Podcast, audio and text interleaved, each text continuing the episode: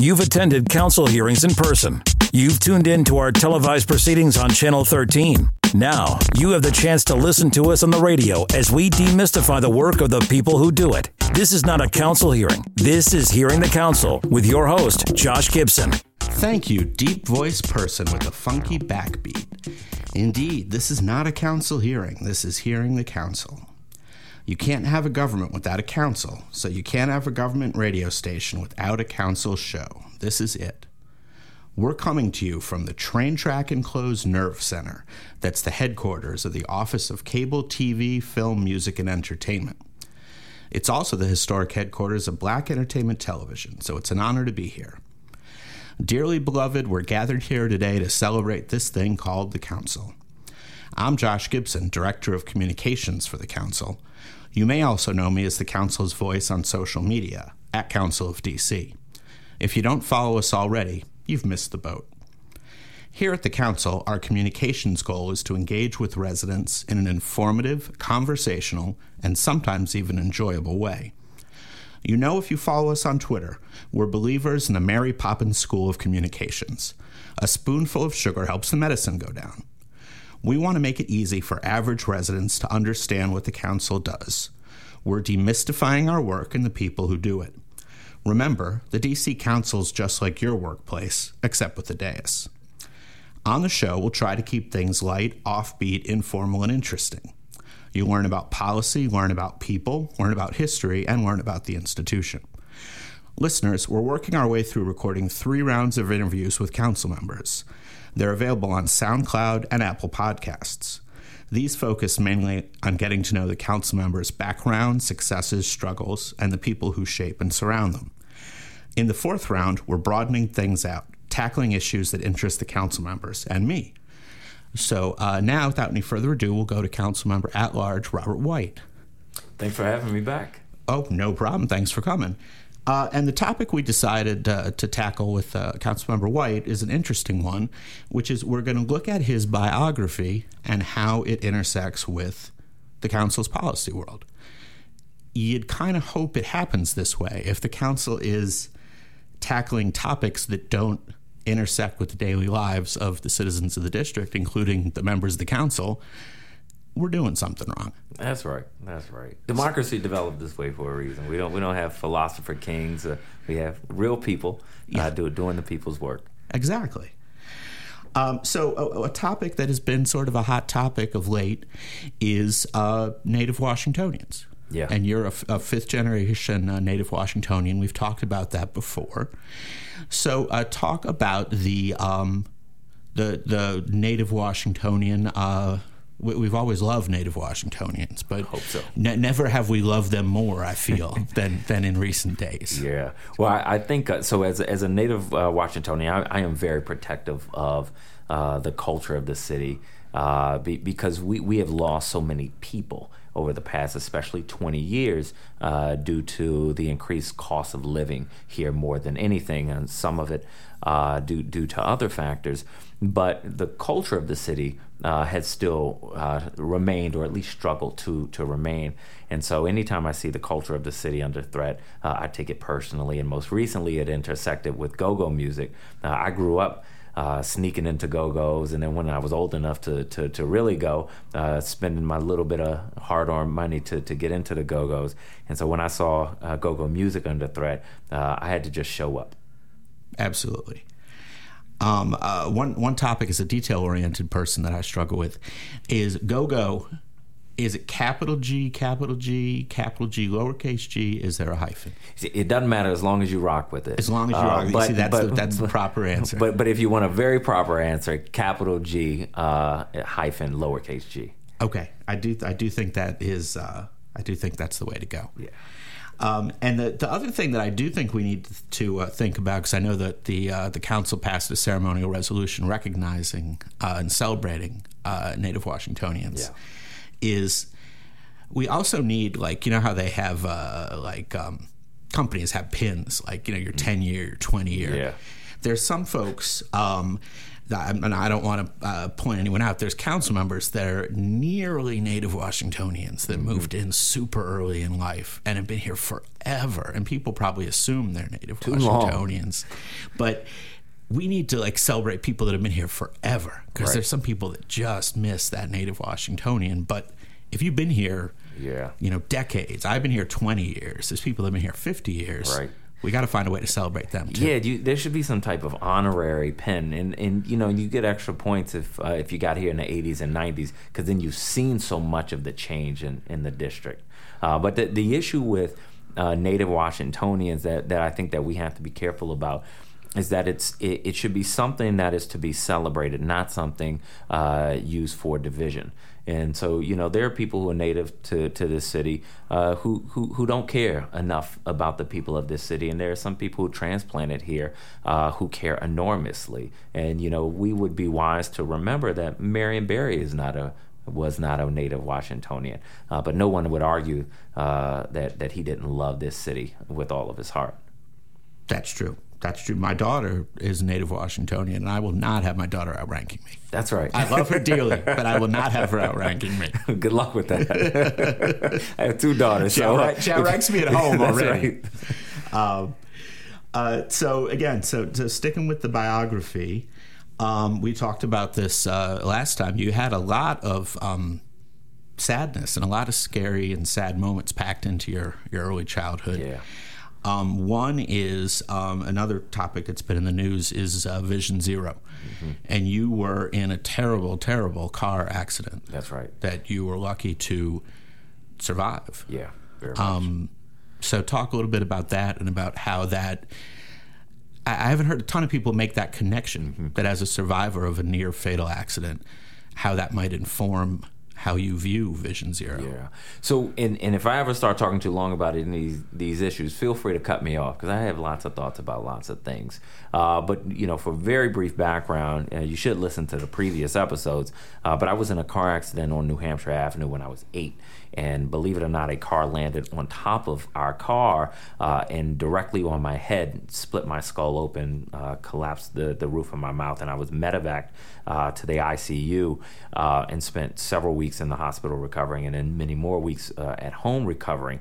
Um, and so, you know, when I when I look at the issue of uh, vehicle safety, pedestrian safety, bicycle safety, uh, certainly there is a very uh, personal element, uh, but it's also something that I just recognize uh, as a resident, uh, as a as a parent, you know, who has a kids who, who might run into the street or are still learning. My my oldest daughter is not yet three, still learning that you have to look both ways uh, in a city that's increasingly populated and therefore increasingly congested. Um, this, this is an issue that that really impacts or could impact uh, any of us. And uh, one of the things that I try to bring to this conversation is is less about my personal uh, experience having been in a car accident and more of my personal experience as a native Washingtonian who are frankly folks longtime residents are folks who are often left out of this conversation we're going we're saying this is what we're doing in your community to make it safer instead of uh, working with those communities. And many of the advocates uh, on pedestrian and especially bicycle safety uh, tend not to be African American native Washingtonians. And so we need to find a way to, to diversify this conversation and, and to pull more people uh, into, into the conversation and into leadership roles. We have to protect, protect uh, pedestrians, we have to protect bicyclists, but we don't want it to become a culturally divisive issue, uh, or else we're, we're frankly moving backwards and not forward. Right, because Lord knows the victims are diverse. That's right. So there's no reason the advocates. That's right. And so be. yeah, so we you know I think the uh, the the goals of Vision Zero are 100% right. Uh, I applaud the mayor for for this effort, um, but we just need to make sure that the process doesn't get in the way of of our execution here. Right. And just to clarify, your accident happened in Maryland. It did. So yes, yes. I, I don't want to indicate a correlation there, but You're right. just stay in the district area. That's right. That's right.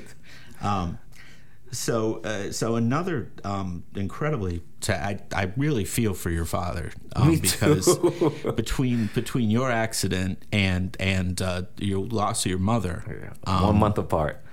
right? Poor guy. Uh, so, so uh, talk a little bit about that. Um, Yeah. Sorry to, to just drag you well, back. No, it's all right. So I'm sad I'm, memories. But. For for people don't know, I'm 37, and I tell people I've lived the hell out of these 37 years. Uh, but but my personal experience informs so much of who I am and so much of my my goals. Uh, but but you know, I lost my mother uh, at a very young age. Uh, she was young um, to to breast cancer, and so you know, first of all, uh, I connect myself closely with uh, breast cancer awareness and breast cancer survivors, and then cancer uh, more more generally, uh, but also women's health and frankly women's issues. Uh, because uh, I lost my mother, who was just I mean a pillar of of guidance and love uh, in my life, and believe it or not, even though she passed when I was eight, you know, played an incredibly influential role in how I developed as a person, as a man. But now I have an incredible wife and two very very special uh, young daughters and and I recognize that we still live in a society that undervalues women uh, that puts unfair expectations on women and so I remind my especially my oldest daughter every day say don't let anybody tell you you can't be king uh, because you can be anything that you want to be. And I try to make sure that uh, I exemplify those values in how I act uh, around my daughters and not around my daughters. Uh, I made sure I, I married a strong woman. Uh, which which doesn't bother me in in any way. In fact, I love it and appreciate it, uh, and I try to bring those values to to my work as well. And just to clarify, you said you married a strong woman. is there any other kind? Because if not, there are any not strong women, I have not uh, encountered any in my life. That's right. No, if, if there are, I don't know. I don't know. Yeah, I, yeah. I, I think they, they stopped making that model. That's right. A number of years That's ago. Right. But but it's you know it's interesting because you know one of the issues that came up early in my time at the council was this uh, Death with Dignity bill, uh, which is a bill that would allow people who are very terminally ill in their last couple months of life, according to doctors, uh, to uh, terminate their, their their lives by choice, so that they don't live one in suffering, that they don't live in unpredictability of their their last days, and they can you know really take uh, take their life uh, on their own terms. And so this is a such a heavy and often divisive issue. But, you know, having kind of lived through seeing my mother struggle with breast cancer and, you know, recognizing my strong relationship with my father, I had to ask myself, well, you know, if my father, and I'm now an adult, you know, if my father uh, developed a, a, painful form of cancer and, you know, he decided uh, that he wanted to pursue death with dignity, uh, how would I view this issue? And what I know for a fact is that I wouldn't want to see my father suffer, and that I want to see him keep his dignity as I want to keep my dignity.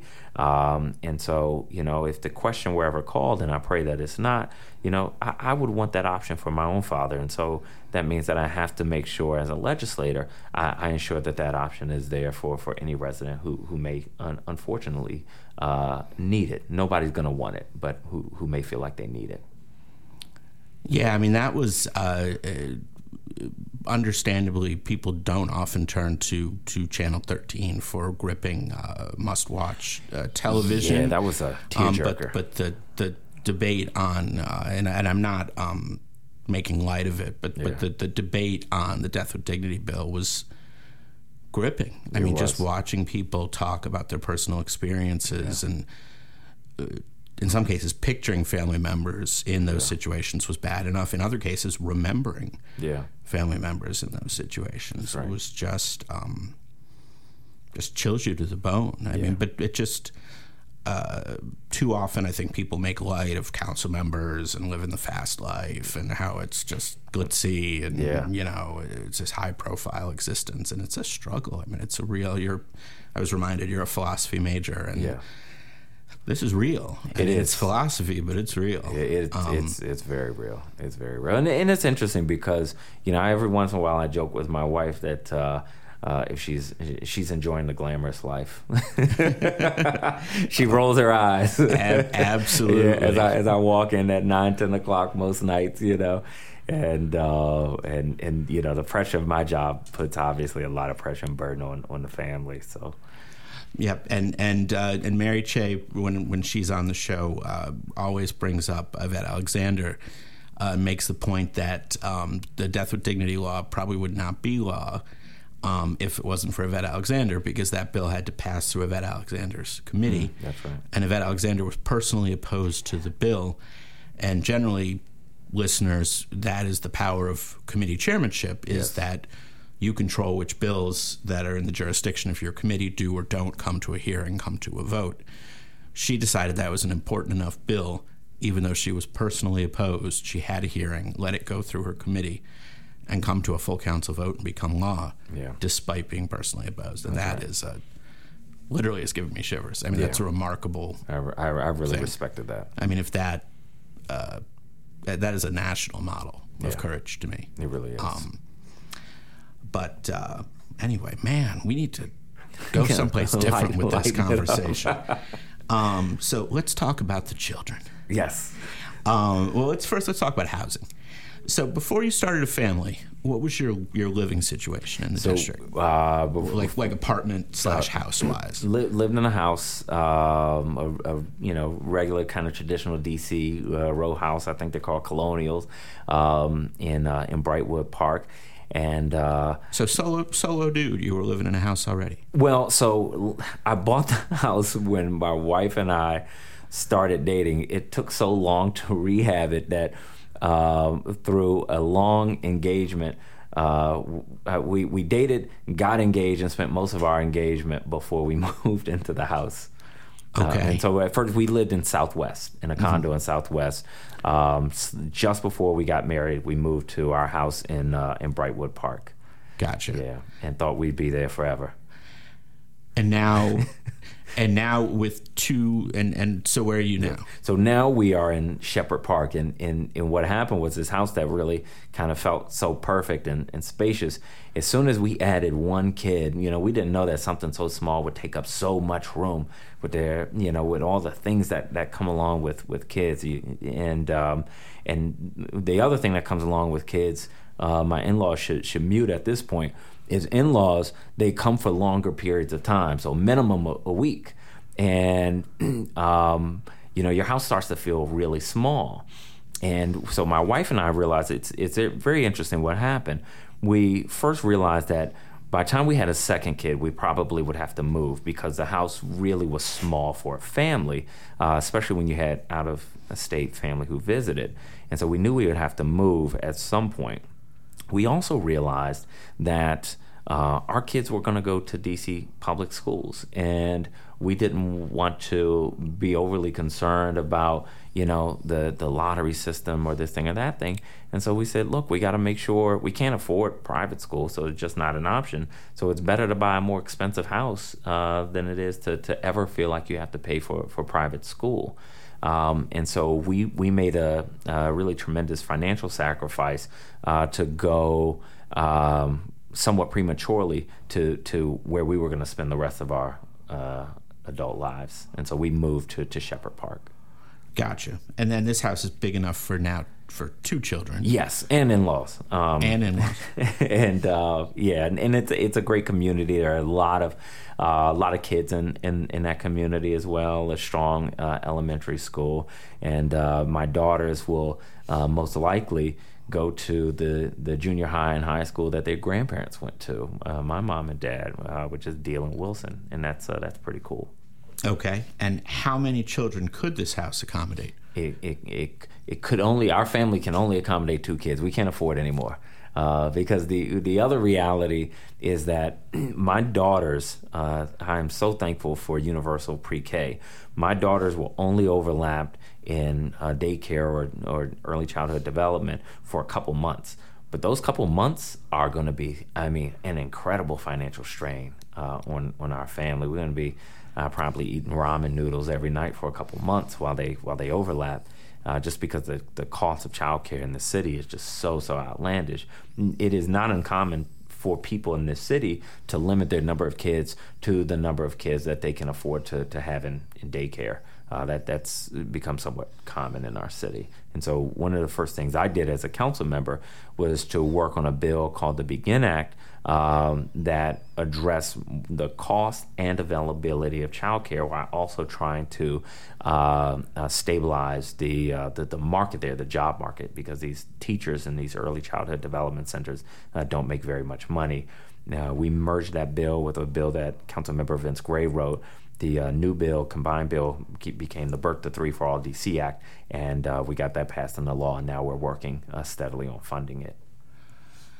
Yeah, and with the uh, the sort of boom we've had of younger council members, and and you know, it's been a uh, little while since we'd had uh, council members with brand new children. Yeah, um, you know, I think it's it's false to say council members need to live something to be able to legislate it. Um, but it helps. You know, it yes. clearly helps, and yes. I, I, think it. Um, uh, you know, it, it's it's been a big help to have council members who are dealing with daycare yeah. issues. I mean, it really is. It's it's uh, it's another. Each kid is the equivalent of another rent payment, another mortgage payment. Very much. Um, and it's yeah, it's striking. Yeah, it is, and and it's something that impacts our city in such a broad way. But now council members uh, are feeling it personally, and you know, I made this my number one education issue in my first year, and said I, I want this to be a permanent part of our conversation in the city. Uh, and then uh, Vince Gray uh, started doing work there. The mayor started doing work there, and so I now think that early childhood education is a priority for the city. We just need to figure out how to make it more real. Uh, but I'm glad that we all kind of see that we need to address this. Yeah, definitely. There, you know, is a down payment in the current uh, budget towards birth to three. Do you have any prediction when you think birth to three will be fully funded? just like universal pre-K is, well, is we, funded? We had a very large source of funding in uh, the when we legalized sports betting, and um, and that would have gotten us a significant uh, portion of the way there. Uh, unfortunately, in the mayor's budget, she she stripped the uh, the funds from uh, early childhood development and, and used them kind of in the general pot. And so we're going to have to find another tool. I am confident that within the next two years, we will be able to find a way to get it funded. And you said that the mayor uh, stripped the sports betting money and put that money in the general pot. Now, um, if we are able to tax marijuana, we could ironically use general pot to fund birth to three, and then it would come full circle. That's right. That's so right. Th- there's always that option. Um, and I argue there's probably more money in that's right. In, that's right in uh, taxing and regulating marijuana than there is even in in uh, sports betting. Yeah, we. I mean, we're gonna. It's gonna happen someday. So I think we should. You know, we we need to just wrap our heads around doing it now. Uh, of course, the biggest impediment, the real impediment here, is the federal government. So we just need. Yeah. To, if you listen, federal government, please get out the way. Right. Because I mean, getting the rider taken out by the House is probably no uh, big deal. Right but having the Senate agree and having the president sign, yeah, that's might be a a bigger a, a challenge. That's bigger right. challenge. That's right. Um, but uh, but we shall see. Um, so I also know, um, and and so you said so school choice wise. So you're, you're, looking at public schools. Are you looking at all? Would you be looking at all charter schools? I realize you have some time. Yeah. So uh, my daughter, uh, our, our oldest daughter, is going to be in pre K three next year, and so we're doing the the regular DC parent thing. We went into the lottery system this year. We did all our school visits and uh, visited uh, uh, DC uh, traditional public schools and charter schools. our priority as parents is we really wanted uh, our daughters in a dual language program. We weren't able to, to get her into one, uh, but we were lucky to, to still be able to go to our neighborhood school. Um, so, you know, my, my, belief, charter schools are public schools, and um, as a parent, as most parents do, um, I'm looking at looking at all options, and and I think that they all have to be options, including your neighborhood school. So our neighborhood school is great. The only reason we were looking beyond that is because our neighborhood school isn't a dual language school. And I think that's something that our charter schools in our city more broadly has to really focus on is, you know, charter schools were created to really be a place to explore uh, new policies and new ideas, not to just replicate what DC public schools could already do. Uh, that's not what we need the most. We need people who can really, we need uh, schools that can really push the boundaries, uh, push, push, push our way of thinking about public education. Um, so, um, you know, I recognize the value they play as a parent. You know, I'm uh, uh, not enjoying the process, the, the school lottery process, but, you know, that just puts me in a very large boat.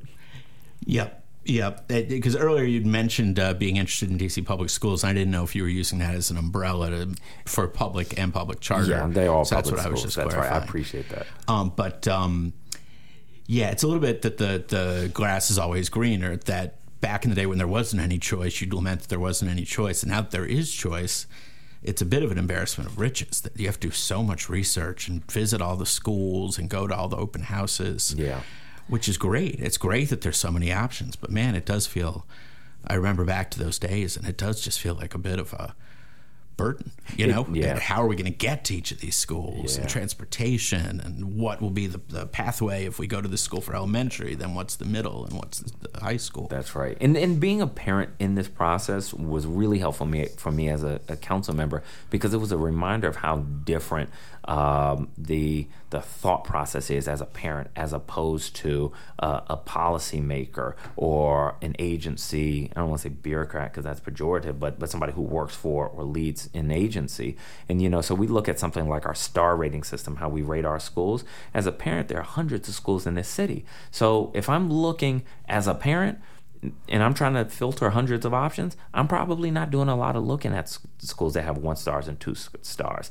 So that's the reality as a parent. What it made me think as a as a policymaker is what are we doing to support these one and two star schools so that parents are looking at them strongly, so that they do have uh, an opportunity to to grow.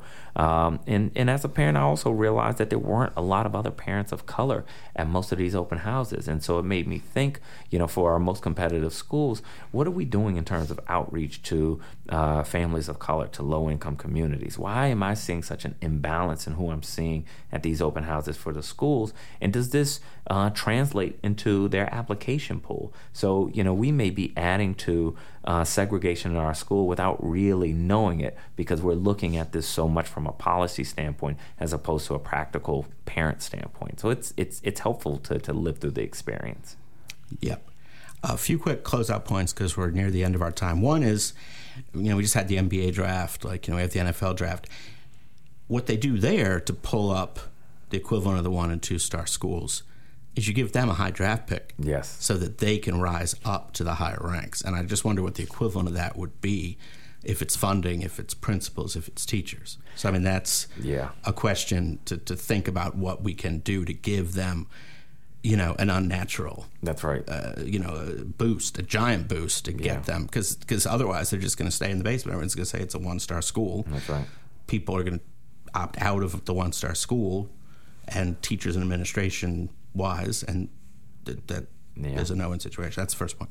Second point: anyone who doubts that the school lottery is fair, my daughter is at a uh, dual language five star school. Council member couldn't get into a dual language school, All so right. the, I lottery, got- the lottery is fair. I got my ninth choice. boom, boom. Um, and uh, third point, real fast. I'm going to do a quick closeout question.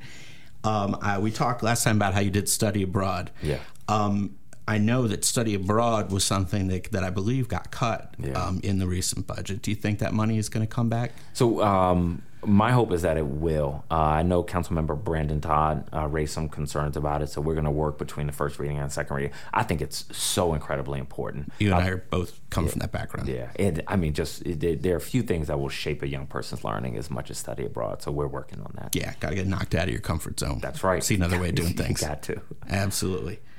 Um, okay, so unfortunately, last round we had an awesome closeout question. We spent a ton of time on this. This round we have a quicker one.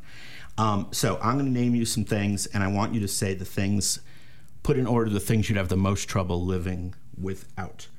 Um, and those are uh, phone, and I mean the part of the phone you actually talk on, text, email, social media. Um, phone is the easiest thing to, to live without. Um, text is the most important. I'm a little random because I'm I'm short on sleep for my two month old. Uh, uh, email and whatever else was in there is social in the middle. Media. Social media. There we go. Email and social media are right in the middle. So I would say the things that I I can't live without the most: text message, then social media, then email, last is phone. Okay. Final answer. Gotcha. It's kind of like this is the this this round's version of the dessert ranking. That's right. So, but it's interesting 'cause people will live or die for. for All right, but no that stuff. memorization stuff next time with the with, with council members with new kids. No, no, no. Absolutely. no, no. It's only four. you know. That's three too many. yeah, and then some for some of our older council members, you can't give them a four-item list because you No know, comment. you know, end-of-life issues. Oh. I'm just being mean. Um, but anyway, uh, listeners, thank you very much for joining us. Uh, tune in next time. We are DC Radio 96.3 on your HD4 dial or DCRadio.gov. I'm Josh Gibson. This is not a council hearing. This is hearing a council. Thank you very much. Take care. Bye bye.